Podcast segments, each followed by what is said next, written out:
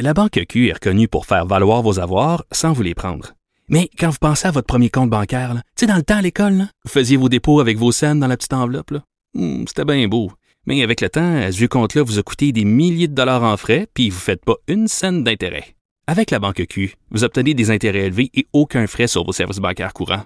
Autrement dit, ça fait pas mal plus de scènes dans votre enveloppe, ça. Banque Q. Faites valoir vos avoirs. Visitez banqueq.ca pour en savoir plus.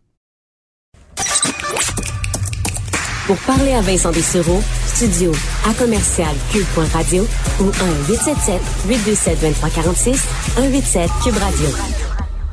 Alexandre Moranville-Ouellette me rejoint pour faire le tour des nouvelles. Salut Alexandre. Salut Vincent. On commence par François Legault qui a rencontré la presse tantôt. Oui, il était au marché de Sainte-Foy à Québec. Il a rencontré là, la presse pour confirmer, là, oui, évidemment que le Québec allait rentrer, subir une quatrième vague de COVID-19 ici. Réagissait également là, à tout ce qui avait été dit par son ministre euh, de l'Éducation, Jean-François Roberge, sur la rentrée a dit souhaiter lui aussi là qu'on qu'on- que le à l'école se fasse de manière normale. Également, il espère que Santé Canada va bientôt autoriser la vaccination des 12 ans et moins pour augmenter le taux de vaccination au Québec globalement, ainsi que évidemment dans les classes, s'est réjoui du taux de 84% des personnes qui sont vaccinées une première fois également, mais il a quand même accusé l'opposition, entre autres, sur le débat des lecteurs CO2 dans les classes, là, de faire un débat euh, exagéré sur la chose, mais somme toute, là, il était, il était en pleine forme, là, M. Legault, tout à l'heure, pour son point de presse, donc euh, ça, on s'enligne évidemment vers cette quatrième vague-là, mais il semble avoir confiance au, en le plan de son ministre pour la rentrée. Et euh, la sécurité est renforcée au point de presse. D'ailleurs, on- je voyais qu'on lui avait posé des questions là, concernant cette intrusion hier pendant euh, la conférence de presse de Christian Dubé. Exactement, là, il s'est dit très frustré par cette situation-là, ce qu'il a vu entre autres parce que hier ceux qui ont peut-être euh, ceux qui ont suivi le point de presse ont peut-être raté ce segment-là où le ministre Dubé a dû quitter la salle parce que il y a un militant anti-mesures sanitaires qui a fait irruption dans la pièce. En fait, il se cachait parmi les journalistes, semble-t-il, il était dans les euh, dans les gradins, euh, a filmé même faisait un live Facebook de lui parmi les journalistes et finalement est allé apostropher le ministre. Il y avait une pancarte, ça a fait une petite cohue, mais tout s'est déroulé sans violence. On l'a expulsé de la salle, mais ça a quand même fait lever un doute par rapport à la sécurité des points de presse, si bien qu'on va renforcer, renforcer la dite sécurité à partir de maintenant, parce que c'est quand même inquiétant qu'il y ait quelqu'un de pas accrédité du tout, anti-mesures sanitaires, anti-masques, qui débarque comme ça dans un point de presse, puis qui est si proche du ministre de la Santé. Oui, avec les coucous euh, qui euh, qui se craignent de plus en plus.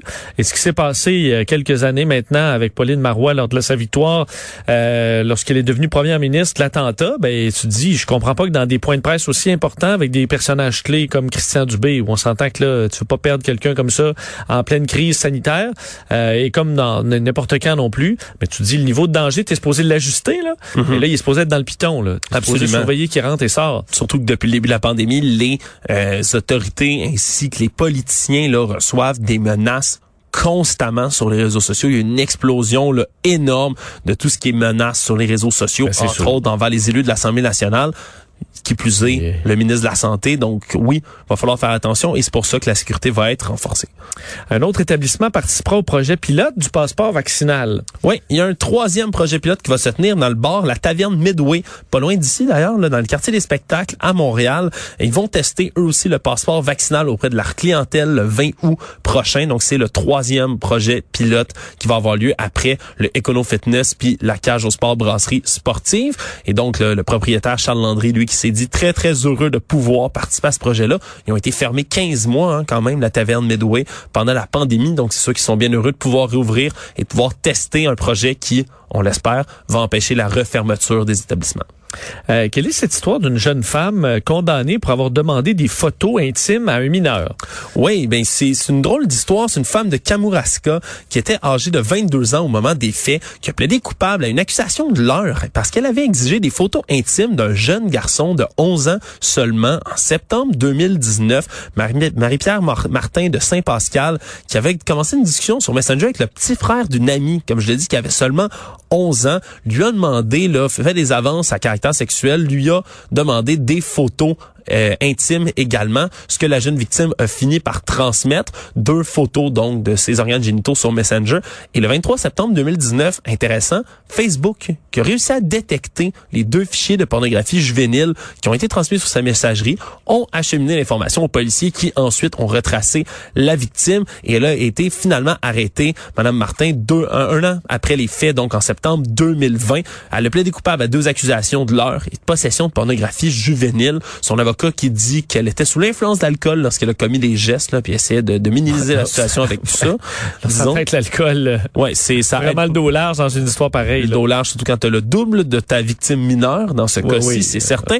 Mais euh, disons que c'est quand même un, un, cas intéressant de voir Facebook qui a pu. Euh, on, on, ouais, il parle d'un outil quand même efficace. On les critique extrêmement souvent pour leur gestion de, de, de des contenus comme ça, ouais. à caractère sexuel, pornographique, ben, fois, parce que quelqu'un m'a envoyé une photo, puis là, ça marquait, tu sais, ça te la floute, là, en ouais. disant que cette voulez-vous vraiment voir cette, cette, photo qui semble être. Euh, puis là, tu cliques, c'est une table à pique-nique. Là. Ah. C'est pas, euh, c'est pas parfait, mais j'ai l'impression que ça le signale à des êtres humains qui en passent en boucle et qui euh, peuvent lever le flag quand il y a un problème. Exactement. Puis donc, ce que ça a été là, que cette femme-là a été arrêtée pour cette euh, pour ça donc grâce au, à l'algorithme de Facebook c'est quand même une bonne nouvelle habituellement c'est surtout des, des critiques qu'on leur envoie euh, Jérémy Gabriel renonce finalement au NPD oui, parce qu'il voulait être candidat là pour le NPD à Québec dans la circonscription de Louis Saint-Laurent, c'est ce qu'il avait annoncé en juillet, mais finalement il a expliqué sur sa page Facebook qu'il préférait se désister, voulait se concentrer sur des problèmes plus immédiats. Il a cité entre autres la pandémie les deux dernières années qui ont été particulièrement éprouvantes au plan personnel,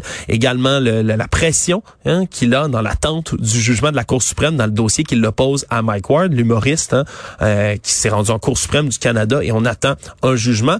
Donc il a dit qu'il préférait se retirer face à ce stress-là, mais qu'il n'excluait pas de pouvoir revenir plus tard. Donc et euh, de représenter. Il dit également qu'il va euh, aider le candidat euh, qui va être dans Louis Saint-Laurent pour le NPD, va l'épauler. La Chine va bannir les chansons euh, qui menacent, selon eux, la sécurité nationale dans les karaokés. Tu le sais que quand ça touche les karaokés, Vincent, là, j'en fais une affaire personnelle. Ben, je sais, je sais que je compte les jours. ben, on connaît pas les jours, mais avant que les, que les karaokés euh, puissent euh, te retrouver ta jolie voix. J'ai tellement hâte, mais oui, la Chine qui ont annoncé là qu'ils allaient interdire dans les établissements de karaoké les chansons qui sont jugées violentes, qui incitent à la haine ou encore qui porte atteinte à la sécurité nationale. Est-ce que ça inclut provocante de Marjo? Provocante? Ouais. Ça se, pro okay. Probablement. Sûrement. Probablement. Sûrement. C'est, c'est, ça porte atteinte à la sécurité nationale de, de n'importe oui. quel pays, je crois, cette chanson-là. Mais euh, non, effectivement, c'est toutes sortes de chansons qui vont être bannies. Euh, donc, sans préciser comment une chanson pourrait nuire ouais. à la sécurité nationale. Euh, c'est une autre euh, œuvre de censure qui va être faite là, du côté du ministère de la Culture et du Tourisme de Chine. C'est ce qu'ils ont annoncé hier. Mais les karaokés en Chine, ce qu'il faut savoir, c'est que c'est une opération énorme. Hein. Il y en a plus de 50 000 sur l'ensemble du territoire. Et c'est un peu, je pense, tu es allé, tu es allé au Japon, toi, ouais, au Japon. Mais là, c'est Est-ce que tu as vu les karaokés au Japon, ben, oui, les, les énormes? Karaokés, euh, c'est le où tu loues la pièce. Là. Oui. Exact. Euh, ça te permet d'être juste avec tes amis, ce qui est quand même le fun parce que pour les gens gênés. Et mm -hmm. là, tu as un espèce d'iPad, tu commandes ce que tu veux, puis là, ça arrive, ça arrive. Tu as des euh, places, il y a des instruments de musique pour en... Et il y a des karaokés plus normaux où tu as plein de monde. Là. Oui, mais... Et d'ailleurs, chanté avec un sosie japonais de Pascal Bérubé. Il y a un sosie japonais de Pascal Bérubé sosie, mais au Japon. À s'y méprendre, là. Ah, version génial. japonaise de Pascal Bérubé. On le salue. Et, euh, qui, euh, écoute, avec qui j'ai chanté le karaoké. Là.